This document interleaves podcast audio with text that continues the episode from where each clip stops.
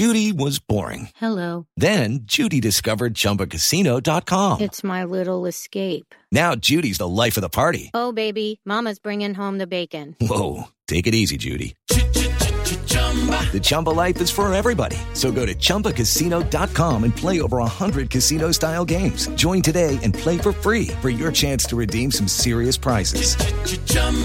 ChumbaCasino.com. No purchase necessary. Void where prohibited by law. 18 plus terms and conditions apply. See website for details.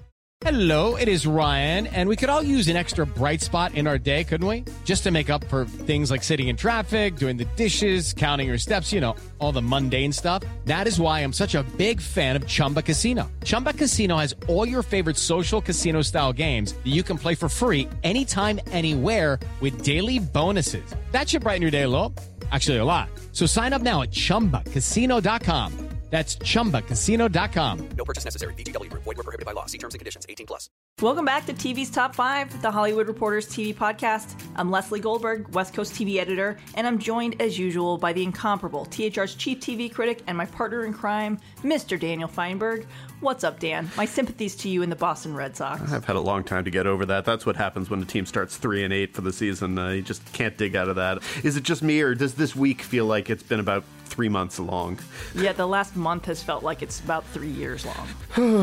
well, on the bright side, I mean, there's lots to talk about. Impeachment hearings. Wait, no, that's not what we podcast about. Sorry, I thought this was season three of Slow Burn. no? Okay. Headlines. Headlines. Getting started, Jeff Hirsch has been promoted to president and CEO at Starz. He replaces Chris Albrecht, who was forced out after the Lionsgate merger closed. Hirsch is best known so far for making some pretty sexist remarks about Outlander. So, yeah, there's that. Off to a good start this week, Dan. I, am just, uh, you did such a good job of controlling your enthusiasm there. I, I thought that was terrific. Um, also, over at Netflix, Shonda Rhimes has set her ninth, yes, Ninth. ninth project with Netflix. This one is called Notes on Love and is an individual episodic show. Don't we call those anthologies? Yes, but there's now two kinds of anthologies, right? The pure, where it's every episode is a different story, it's part of a larger thematic show, and then there's every season is a different story. Okay. So I think it's important to clarify. I, to, to me, this sounds a lot like Amazon's Modern Love, which premieres in a couple weeks and that we'll talk about. But anyway, uh, yes, individual episodes will be focused on marriage. Writers like Norman Lear and Steve Martin, as well as Rhimes herself, will write episodes. It's unclear if it's a drama or comedy, but I've watched a lot of broadcast shows already this week where it's also unclear if they're a drama or a comedy. So it's just how this is all going. Next. Elsewhere, Hulu has scrapped its planned Ghost Rider live action Marvel drama. Yeah, this was one of two Marvel shows that they picked up in May, straight to series. Creative issues. They fired a showrunner, replaced him with another, and basically, what I'm told from sources is that they wanted an origin story, and that wasn't what was delivered either time from either person. I'm excited about this piece of news. Uh, Fleabag's Andrew Scott, yes, you know him as the hot priest, but maybe you should know him as other things too, will star as Mr. Ripley or Tom Ripley, or whatever, in a new uh, Showtime drama series from Steve Zaillian based on the Patricia Highsmith novels. I love the novels. I love the Anthony Minghella movie. I think Andrew Scott is nifty. Count me in on that one. Elsewhere at Showtime, they've renewed On Becoming a God in Central Florida. Dan, which I think you also loved. I liked it. I don't know that I loved it, but I am totally there with the renewal. By all means, bring it on. One of my favorites, Ray Romano, has also been cast to star opposite Kristin Milioti in an HBO Max comedy called Made for Love.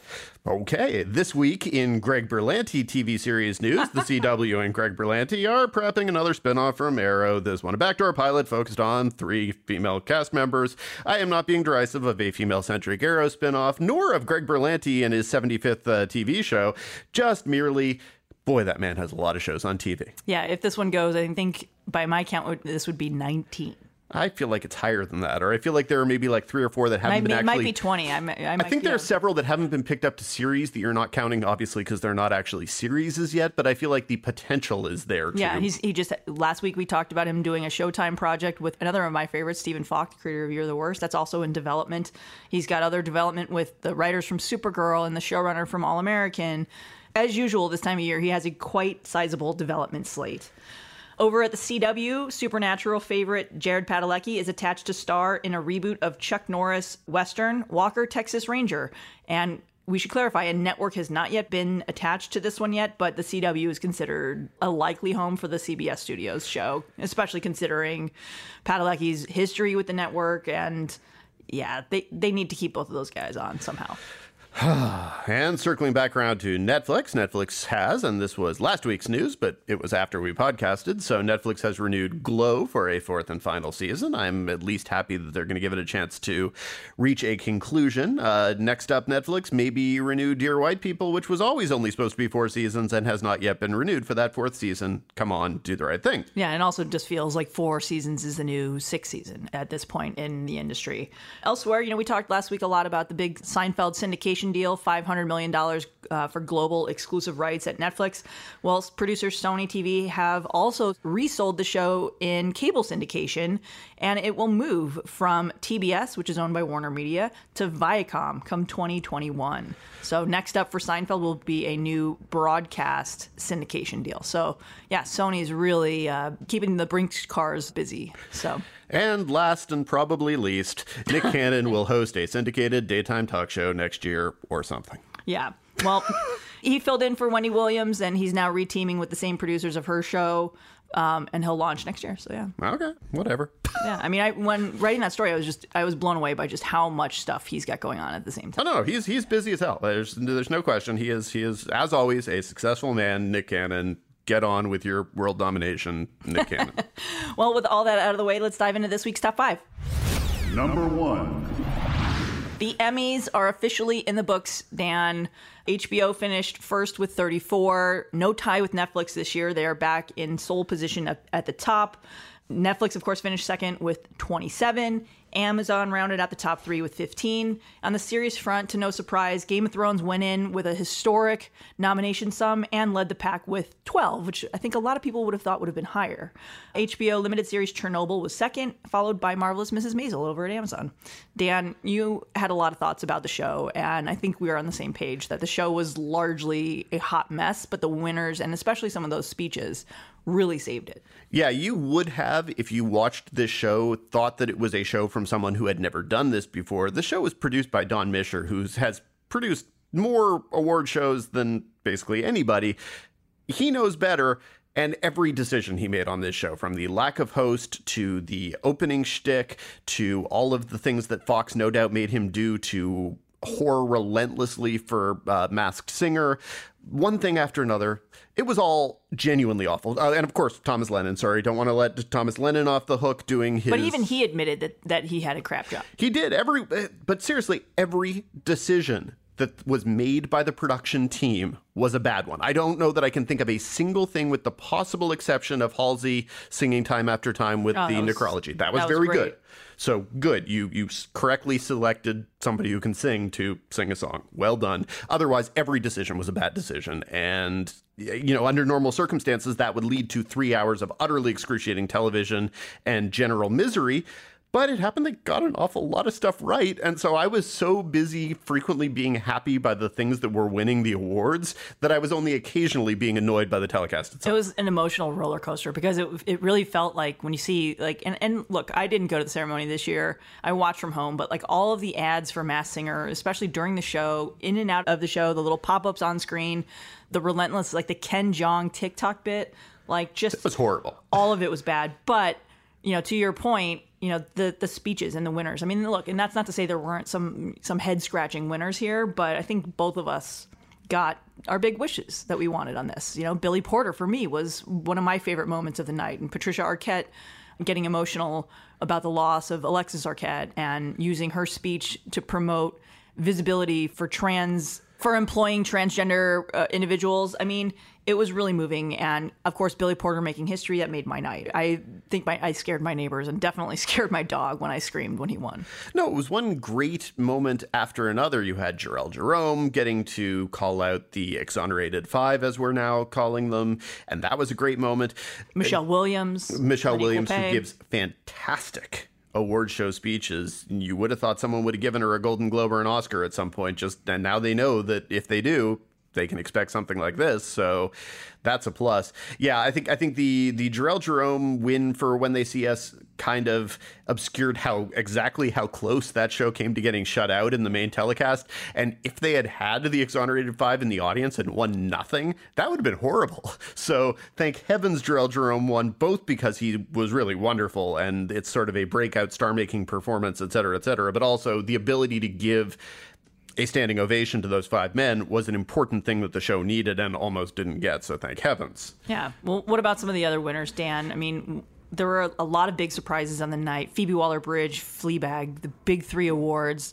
And then, of course, you know, Jason Bateman, who I think when you see his reaction, just to me, one of the best uh, reaction shots of the night even he was surprised that he won. He was definitely surprised. He was also, I think, he was doing a bit. I think he, I think he is. I think deadpan is Jason Bateman's thing, and I think he was somewhat playing into it. Regardless, it was a ridiculous win, and you know he probably treated it with the respect it deserved. Um, yeah, no, I, I mean, we last week we sat here with Scott Feinberg, and I said that really all I required was that Phoebe Waller-Bridge won something during the show. And so she won writing almost immediately. And I'm like, yay, okay, great. Uh, whatever happens from here, she's got her Emmy. Everybody's happy. And then she kept winning and all totally deserved. And, and then upset Julia Louis-Dreyfus for Veep. And of course, Fleabag beat Veep for Best Comedy. Two wins that I think everyone was anticipating to go to Veep and Julia. Certainly, the actors won. I think there people felt there was some openness to comedy series that maybe Marvelous Mrs. Maisel might sneak in, but it you know it won two supporting actor things at the very top of the show. So there was the kind of sensation, oh no, is it going to be uh, Mrs. Maisel sweep? And it was it was not. And Alex Borstein gave a great speech about you know centering on her Holocaust survivor grandmother. So another great moment. And, and she's great on the show. Whatever my reservations about the show are, and I feel like my enthusiasm has kind of waned. I feel like it was reasonably high when the show premiered last fall for its second season. and It's kind of dwindled, but she's always wonderful. So yeah, there were there were a lot of very very good, very very deserving winners. We can just completely and totally ignore the chunk in the middle of the show where they give repetitive awards to Saturday Night Live uh, last week tonight and RuPaul's Drag Race every year. And I mean those SNL wins were the only wins during the primetime telecast that broadcast won. So it's basically I think as one of our I think it, maybe Scott Feinberg said last week, they're continuing to televise their own demise there's there's that there's a certain eunuch and an orgy feeling to the whole thing. Uh, you know they, they get to go they get to throw their parties and they get to watch other people celebrate and you know that that is what it is. That make yeah. better shows would be my best advice for how to how to become a bigger player in these things. Uh, because I've watched everything that's going to be on the broadcast networks this fall, and ain't nothing making it into the Emmy races next year. So if you're not attempting to play the game, you can't be unhappy when you're not winning the game. And, and... by not winning the game, you also mean the the numbers. I mean, the, the telecast was down 33 percent from last year, and it notched an all time low, falling to less than 10 million total viewers for the first time. And by less than 10 million, I mean under seven. It was 6.98 million and a 1.6 in the demo. That's, yeah. Even if you go with the idea that Fox Emmys are always slightly lower and that all award shows have been dipping recently and all of that, yeah, this year's drop was a steep and precipitous drop. And.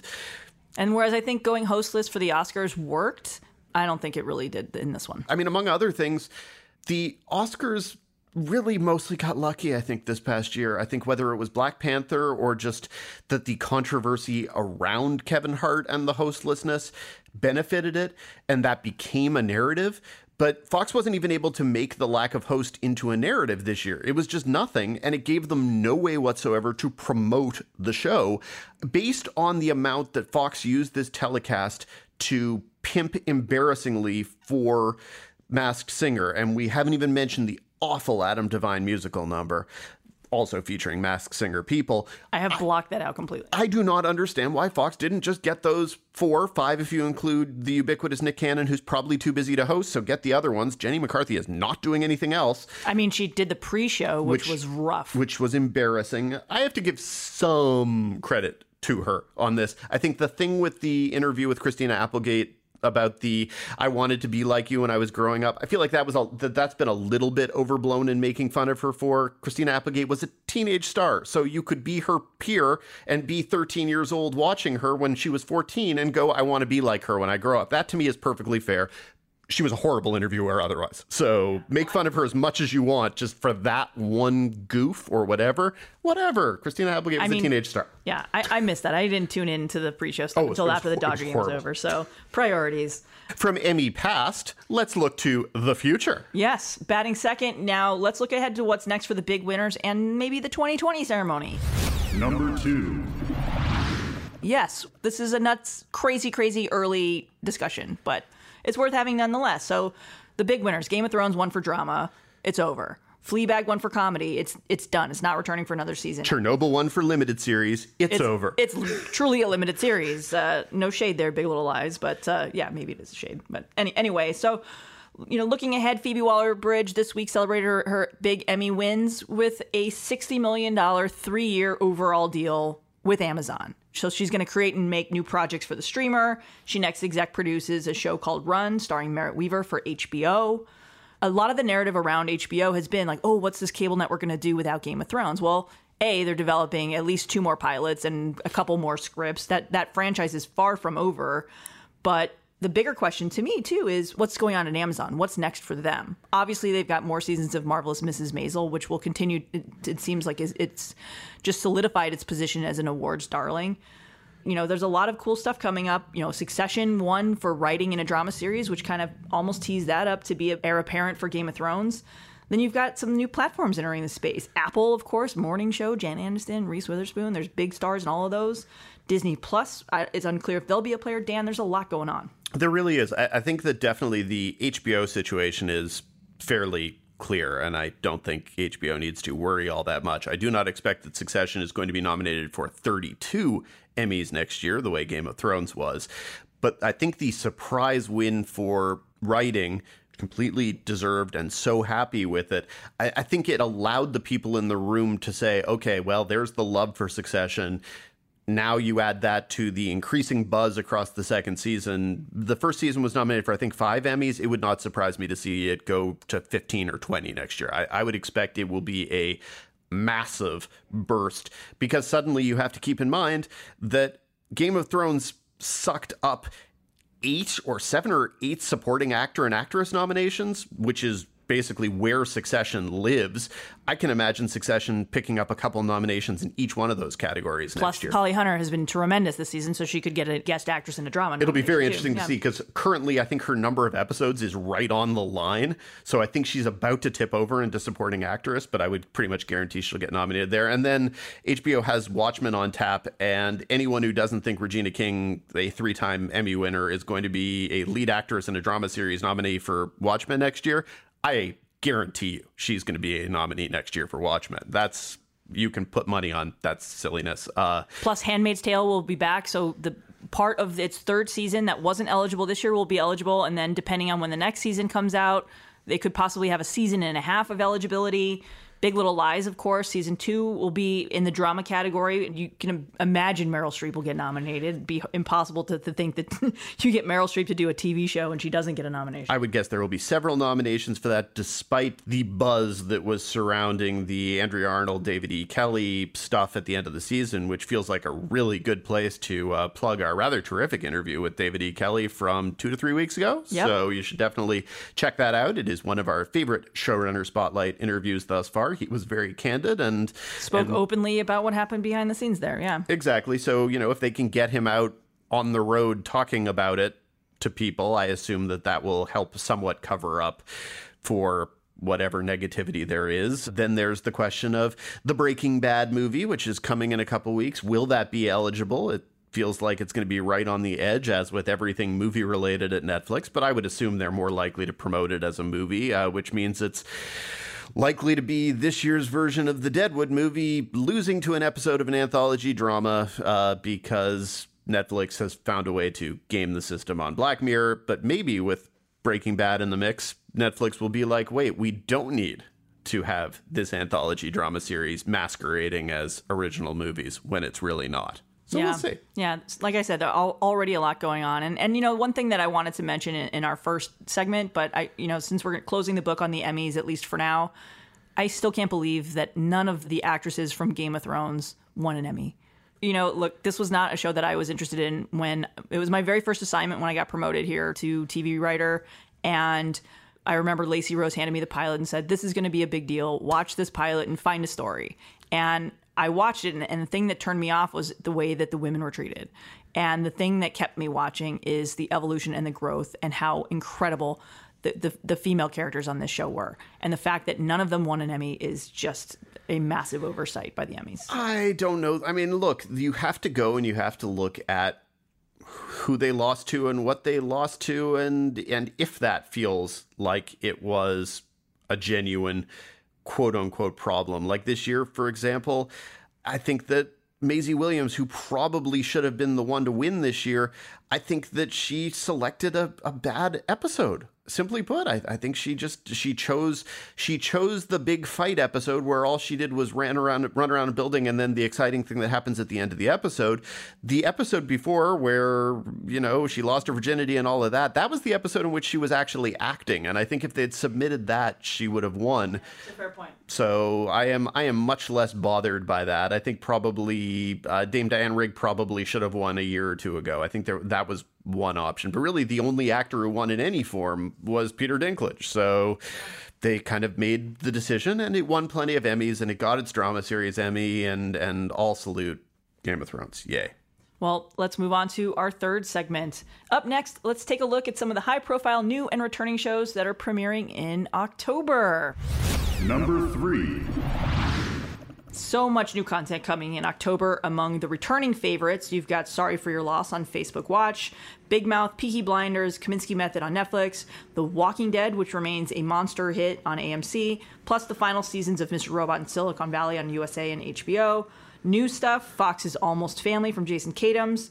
A lot of Netflix stuff, Raising Dion on Netflix, uh, Paul Rudd uh, Living with Yourself, where he plays twins, plus the Breaking Bad movie, CW, all of their new shows premiere, including Batwoman, the rest of the Arrowverse, and all their fall fare. Get Shorty, USA Network's Bourne spinoff. Make it stop! There's so looking for Alaska, Modern Love on Amazon, Second season of Castle Rock on Hulu. Watchmen on HBO with Miss, as well as Mrs. Fletcher, starring Kathryn Hahn, and then Tyler Perry's first new shows on BET, The Oval and Sisters. Dan, October is just as almost as feels almost as crowded as September.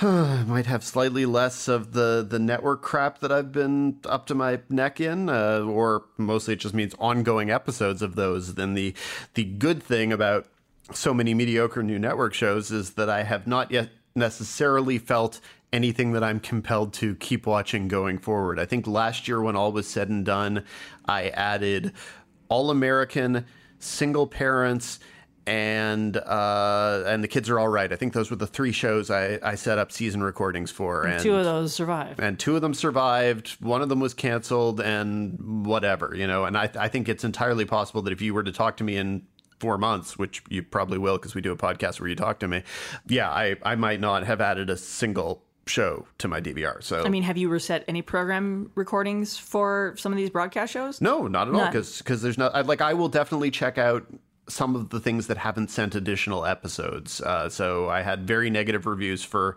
NBC's Perfect Harmony and Sunnyside, and they were unable for whatever reason mm, to get additional episodes of those. So I will watch an additional episode or two of those, but those I'll probably do it on Hulu and sort of catch as catch can. No, there there are still a lot of big things. There are a lot of big franchise things. Whether it's Castle Rock going with a sort of junior misery season with Lizzy Caplan, whether it's Watchmen, which is not exactly the graphic novel, but it's kind of a sequel to it, and then you've got Treadstone, which is Jason Bourne without Jason Bourne, which was already the Jeremy Renner movie that no one particularly liked. And from the guy who did Heroes, Tim Kring. Way to go and knock my uh, enthusiasm from that one from a two down to a one. Jeez. And that show's been in the works for what feels like three years. I don't think it's necessarily a bad idea, but it sort of is the it's from the USA brand of knockoff movies like Shooter, which I don't the USA doesn't know what their brand is, you know. I don't think they have one at this point they- after Mr. Robot. They thought that Mr. Robot was going to change the entire network. They thought that that was going to be the show that was going to make them, you know, prestige TV, peak Yeah. TV they re- heroes. they did a complete rebranding around eh, after Mr. Robot took off in season one, and and Then now they've got just didn't work. a suit spinoff, which makes zero sense comparatively when you're talking about a network that's home to Mr. Robot. Except that you know that it will do a small audience and it'll whatever in the same way that in the same way that likely Treadstone will, even though Treadstone is not the brand, and they No. might discover that in a hurry. But remake that show, do that show on Peacock, and lean harder into the prestige element, or maybe bring in some of those characters from the movies. you I mean, just wanted know. to say Peacock. No, I really didn't, Dan. Yes. So, in any case, it's going to be an aggressive month of programming. Some of it might actually be good. Um, Is there anything you're looking forward to besides the Breaking Bad movie? no, I'm looking forward to a handful of these things. I'm definitely looking forward to seeing a second and third episode of Watchmen. I was not fully on board with Castle Rock, and I'm not 100% sure I even finished it. I definitely made it to the penultimate episode. I don't know that I watched the finale, but the new season looks fantastic. Lizzy Caplan as uh, as the Kathy Bates character from Misery. I am I am there for that. There are a lot of things I think that Looking for Alaska is above average John Green as such things go, and it's a good match with uh, Josh Schwartz. Speaking of, you should totally listen to our Josh Schwartz showrunner spotlight interview. It's another great one. We talk to good people, Leslie. We do. I'm obviously biased, but yeah, we do. I think we talk to good people, and good people say smart things to us. So yeah, October, hell of a lot of TV, and uh, and yes, we'll be talking so much about it. Up next, it's time for another showrunner spotlight segment. Number four. Joining us this week is the co creator of one of Primetime's longest running shows and a five time Best Comedy Series Emmy winner. We're thrilled to have Modern Family co showrunner Steve Levitan joining TV's Top 5. Welcome, Steve. My pleasure. Let's get started. One of the first things that Karey Burke did after taking over ABC was to announce that Modern Family would end with its 11th season. Can you talk us through the decision to end now? And was there any part of you that wanted the show to go on, as they say? You know, I, I think that we always, the number in our minds was always 10 seasons, to tell you the truth. And, um, and I really thought that last season was going to be our last season. In my mind, with the birth of the children, you know, that was a logical place to stop. And because we had always said 10, it just felt like a, a good round number.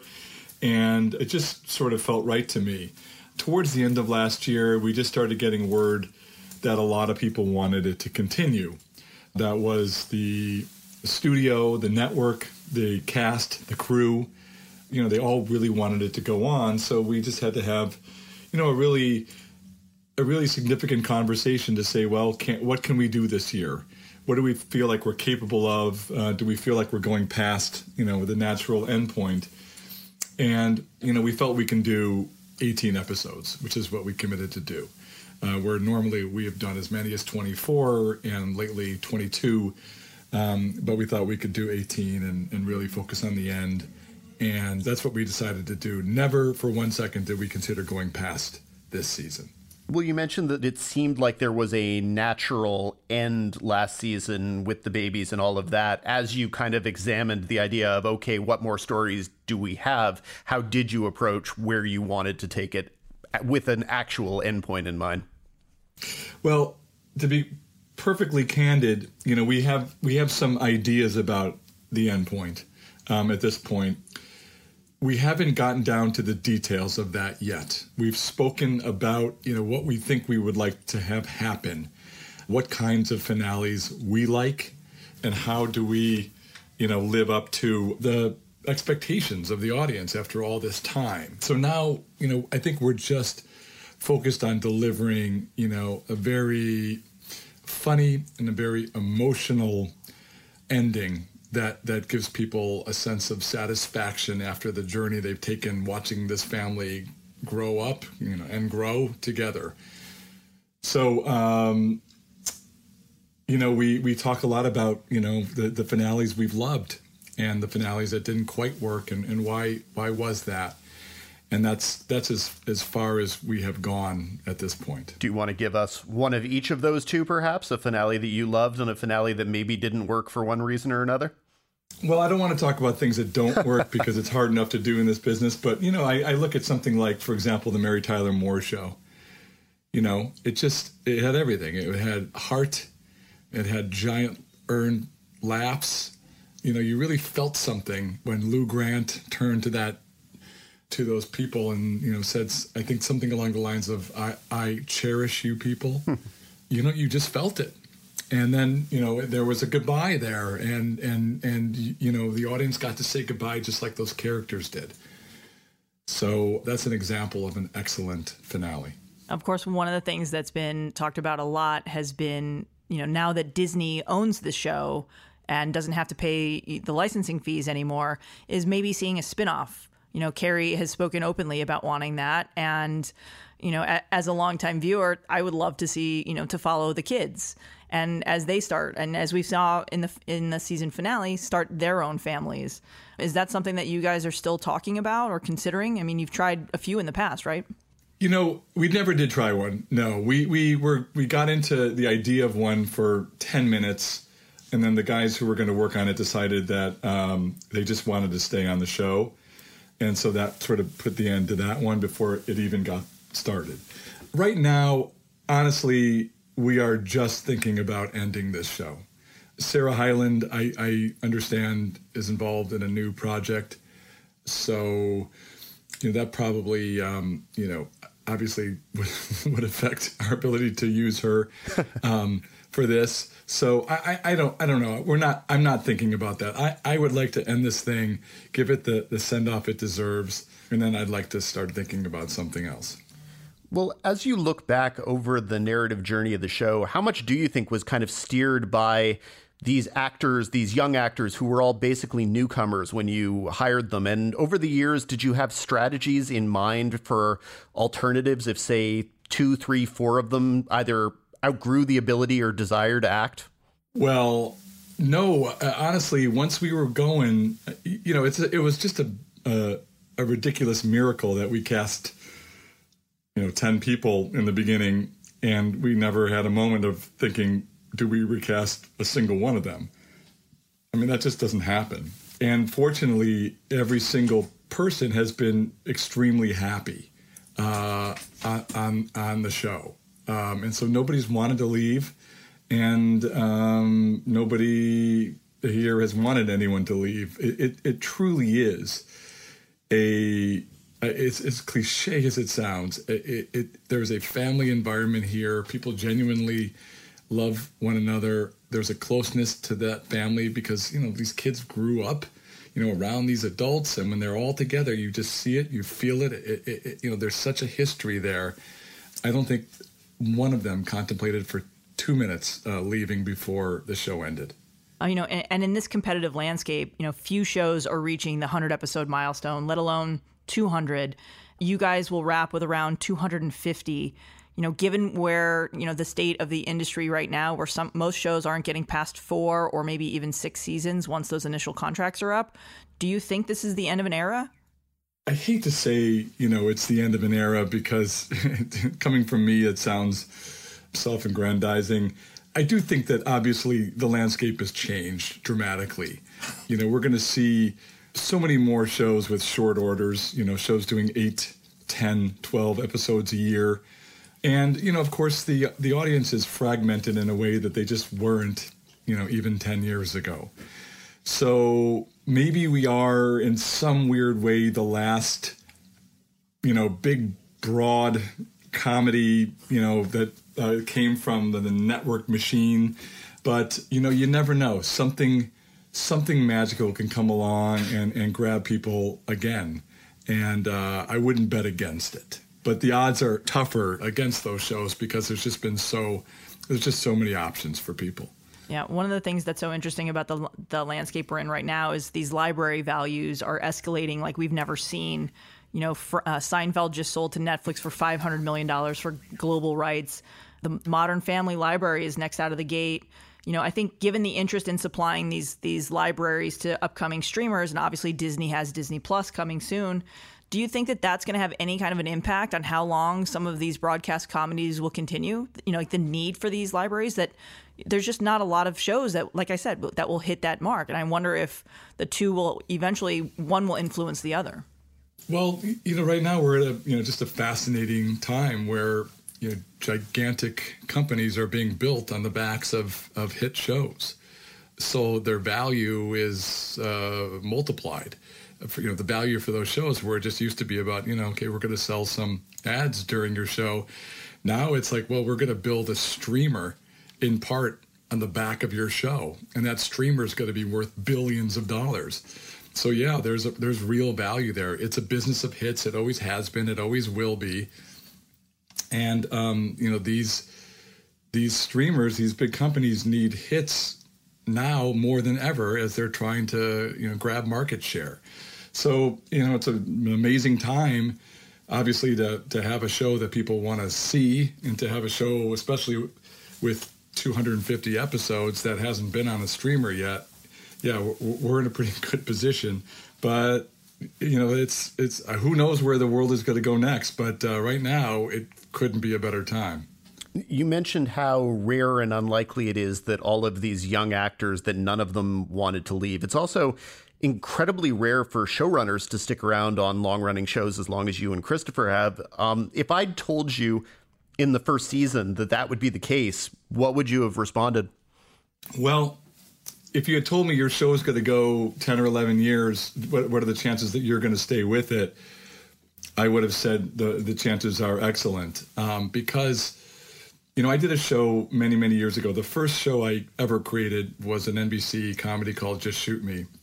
And, you know, I did it and, and, and it got on the air and it, and it worked. And, you know, but after like a season and a half or so, I got an offer to go elsewhere, and the company I was with at the time sort of tried to play hardball with me, and I really had no choice at the time, I felt, but to take that other offer. I ended up staying for another year or so, very involved, and then I became someone who, you know, just came to table reads and gave notes and did the best I could to help put out fires whenever there was one. But I always regretted it the, while the people who ran the show after I left did a wonderful job, it changed a little bit. It wasn't exactly the show it was, you know, when I was running it. Um, you know, it never is when a creator leaves. So I always felt bad about that. I felt I let I let the actors down a little bit, and so I always said that if I get the chance to do that again, I'm going to see it through. I'm going to see something through from beginning to end so that's always been my goal here. I, I, I, didn't expect it to be this long, but I never thought for a second about leaving until the show was over. Well, along those lines, since Modern Family premiered, I believe you've only had one other show that you produced on air with LA to Vegas, and that only lasted for a season. How has your approach to kind of simultaneous development changed in these 10 years? And do you have a sense of, of how you're going to approach diving back into the development pool? Yeah, I mean, in that one, you know, I, I the show was written and um, and I got asked to direct it, and you know, by directing it, I became a producer on it. So I wasn't. I'm not trying to in any way distance myself from it. I'm really not. But I, I you know, it was an existing project that came to me, and I did it, you know, mostly as a director of the pilot. I realized how rare something like Modern Family is, and how lucky we are, and I really didn't see the benefit as we were going through all this to taking my eye off the ball. I'm just so grateful for Modern Family. I, you know, I, I, used to say in the very beginning, like if if Modern Family were someone else's show, I would have been so jealous because it's exactly the kind of show I would have wished I wished I had created. So the fact that I was involved in it, I, I, I never took it for granted, and I just, you know, probably in part because of that just shoot me experience I I just didn't feel like like oh okay I'm going to develop six more things and not do a great job on any of them because I'm spread across three different sets and all that. Because I, I just thought you know the, the show would suffer. And this is you know a, a unique thing in my life and uh, and, and in anybody's life. So this was a choice I made. Now when Modern Family ends I'm going to enter a different phase of my life and my goal going forward is to go in the opposite direction, and that would be to start to nurture other talents and to bring help bring other projects to fruition. Some of them may start with me. I have an idea for a couple of shows that I will write on the pilot, but I want to have other showrunners in there, and I don't want to be the person who day to day is in the writers' room. I, I want to be overseeing, you know, several shows. That's my that's my goal at least going forward you know and it's so interesting that you say that because right now the overall deals space is just so red hot And uh, most of the, the people who are getting the bigger deals are these producers who are doing exactly what you just outlined juggling multiple projects, developing new writers, also still writing some, some of their own projects. Your overall deal was up last summer. Obviously, a long relationship with Fox, which is now part of the Disney fold. Now that you you've been integrated with Disney after the merger, I mean, what do you think so far about the company, and are you going to stay? Yeah, um, we never really did an announcement, but I did make a new deal with Disney.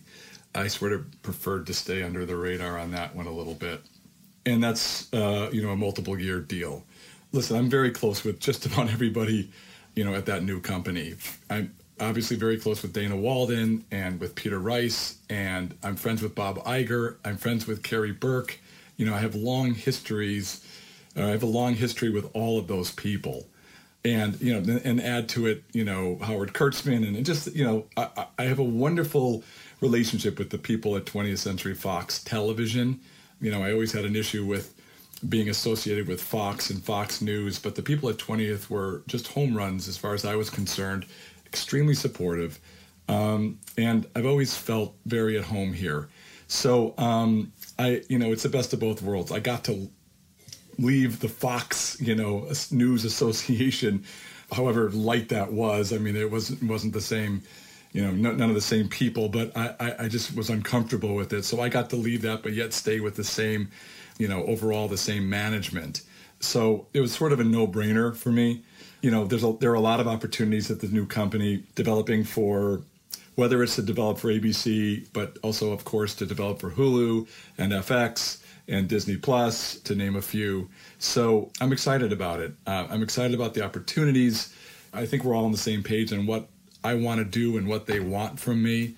So, um, you know, once Modern Family ends, I will take a three week breather and then I will dive back in.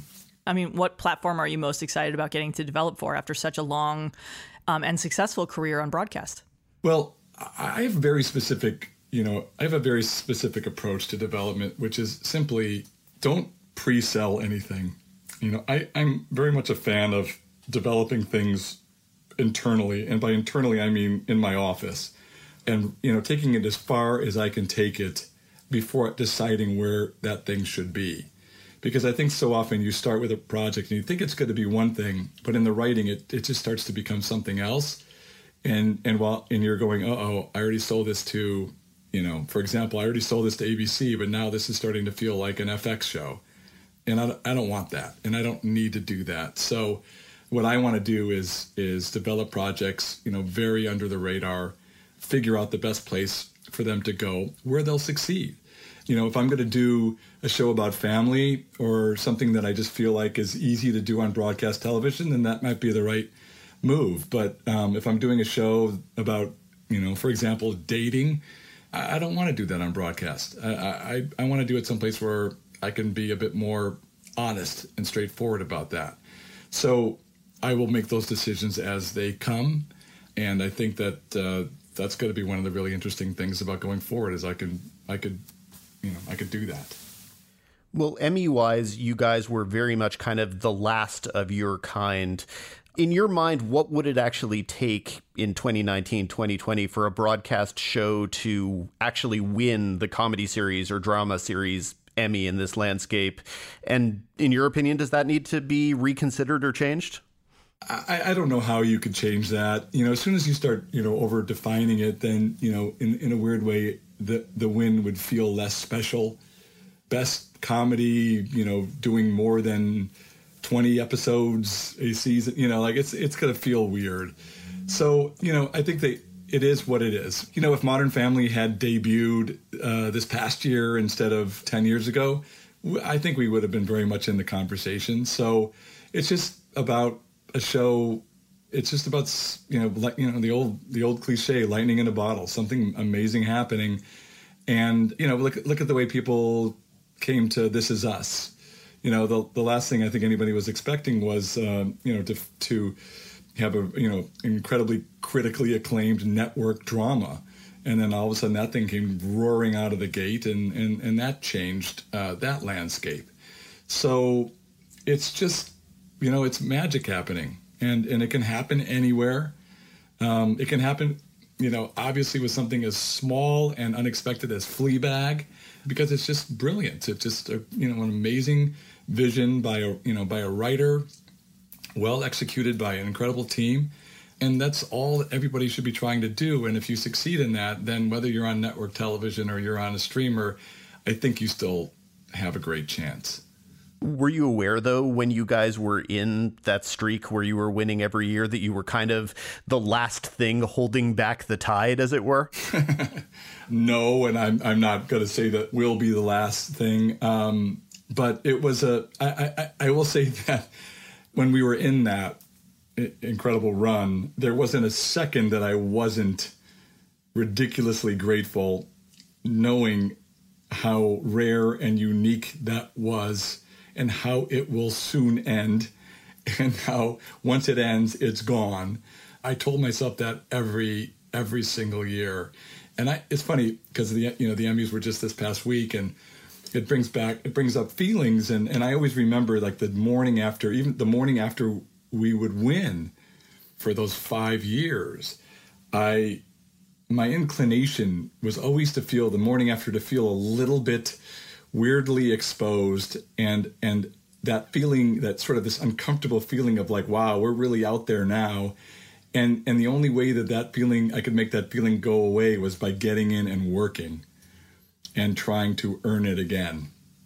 That was always the thing that made me feel a little bit strangely more comfortable was just going back and doing doing the work. So at the end of the day you know, whether you're on a network, whether you're on a streamer, whether you're, you know, producing something for a phone, you know, you just everybody's got to do the the work that feels true to them and and specific to them and um, and let everything else take care of itself. You know, you, you, obviously everyone right now is talking about Phoebe Waller-Bridge and Fleabag, and after the Emmys, you know, one question we always love asking showrunners is, "What are you watching?" And how many things do you subscribe to? What platform you know like there, there's so many choices right now. 500 plus scripted so many different platforms more coming. What do you watch? You know ironically or not maybe not ironically i i, I haven't been watching a lot lately. I, I have been busy with some other things and um, i don't know i think i just needed to clear my head. I i did watch fleabag. I loved it. Um, i fully predicted exactly what happened Sunday night. Uh, not that I'm so smart, but uh, I, I, I, I, like a lot of people, I predicted it. I was not surprised at all. I thought that was extremely special and uh, and and well deserved. You know, I watched Veep. I watched Barry. I just started uh, the other night. I watched the first episode of The Righteous Gemstones. So I, but I'm I'm I'm very behind on a bunch of other things. That I have this like ridiculous list that's causing me great angst because I haven't gotten to those yet.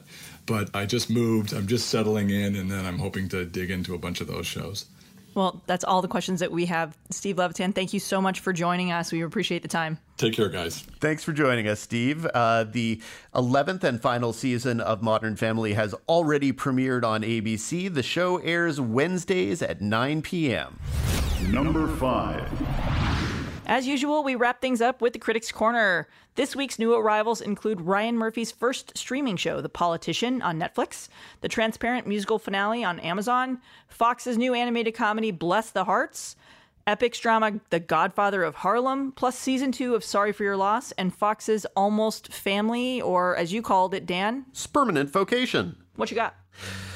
I've got a bunch of shows that maybe aren't necessary to watch and some that are. Uh, I remain a big fan of Sorry for Your Loss on Facebook Watch. I think that it is a gentle show that covers a wide range of human emotions and that probably is tough to sell. And yet, why should it be tough to sell? It stars Elizabeth Olsen and Kelly Marie Tran and uh, Jovan Adepo, who's going to be a huge star thanks to Jack Ryan, and Janet McTeer, who has Oscar nominations. It, it shouldn't be a hard show to sell. And so here I am telling you it's a show about grief, but also stuff you should watch. So that's one you should definitely be checking out. Let's see. Big Mouth is for next week's podcast, so we won't get there. Uh, and Vocation, yeah, you don't need to get permanent pass. it's just it's it's a show that is way more cute and light than a show about a fertility doctor who does really, really icky sexual assaulty things should be. And yeah, and you should check out our showrunner spotlight interview with Jason Katims and how he plans on handling that icky part going forward. I am not necessarily sure it's being handled well, but Jason Katims has done a lot of very good shows, and so I don't want to rule out the possibility. Um, then there, uh, you know, What about the politician, Dan? What about the politician? Yeah, the politician is not good. It's it's a mess of a show, but I'm sort of with the critical consensus on this one that if you make it to episode 8 of The Politician, it's basically a teaser for the second season, and it introduces characters played by Judith Light and one by Bette Midler, who you will be astounded has never done a Ryan Murphy production before. She is so natural with his stuff. I am truly looking forward to the second season of The Politician, and I think the first season is, for the most part, pretty bad. Um, it, it, has things that work, but if you ask me about the first seven episodes of The Politician, I would say, yeah, that's not a good show. So but I'm looking forward to season two. So that's a that is a weird position to be in, and a weird position to be in with a Ryan Murphy show because normally the joke goes that Ryan Murphy shows go off the rails in season two. Well, the joke is that Ryan Murphy shows go off the rail after the pilot. Well, that happens too, and yet Pose didn't go off the rail. American Crime Story didn't go off the rail, so maybe it's a facile joke on our part, and maybe this one will will work. I'm looking forward to seeing if they make any acknowledgement of what a mess they've made of Saturday Night Live on the Saturday Night Live premiere. And yeah, that's that's still a pretty fair amount of stuff. And if you're like me after this week, because you've been busy doing other things, you already have about 10 hours of returning shows on your DVR that you haven't had the chance to get to. So yeah, I, I caught up with uh, I watched the Goldbergs and Schooled premieres. I'm a big fan of that franchise, and it was nice to see to be back with that those those characters again. Th- those are those are on my on my list for this weekend, along with Survivor, 90 minute premiere. Always happy when they want to bring back Sandra and Boston Rob, even though I don't know how I feel about the format. So yeah, like guess guess what, kids? There's a lot of TV. Hell of a lot of TV. Yeah, well, that feels like a good place to wrap things up.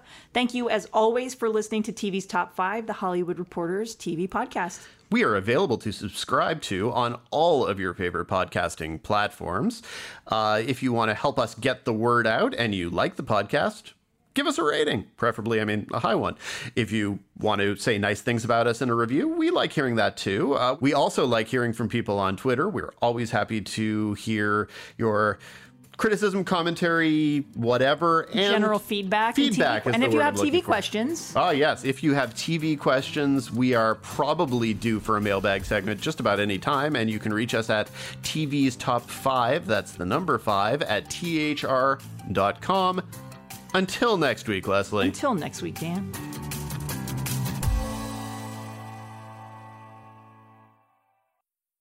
Hey guys, it is Ryan. I'm not sure if you know this about me, but I'm a bit of a fun fanatic when I can. I like to work, but I like fun too. It's a thing. And now the truth is out there. I can tell you about my favorite place to have fun Chumba Casino. They have hundreds of social casino style games to choose from, with new games released each week. You can play for free anytime, anywhere and each day brings a new chance to collect daily bonuses. So join me in the fun. Sign up now at ChumbaCasino.com. No purchase necessary. VGW. Void were prohibited by law. See terms and conditions. 18 plus. Step into the world of power, loyalty, and luck. I'm going to make him an offer he can't refuse. With family, cannolis, and spins mean everything. Now, you want to get mixed up in the family business. Introducing The Godfather at ChumbaCasino.com. Test your luck in the shadowy world of the Godfather slot. Someday, I will call upon you to do a service for me. Play the Godfather, now at ChumbaCasino.com. Welcome to the family. No purchase necessary. VGW Group. Void where prohibited by law. 18 plus. Terms and conditions apply.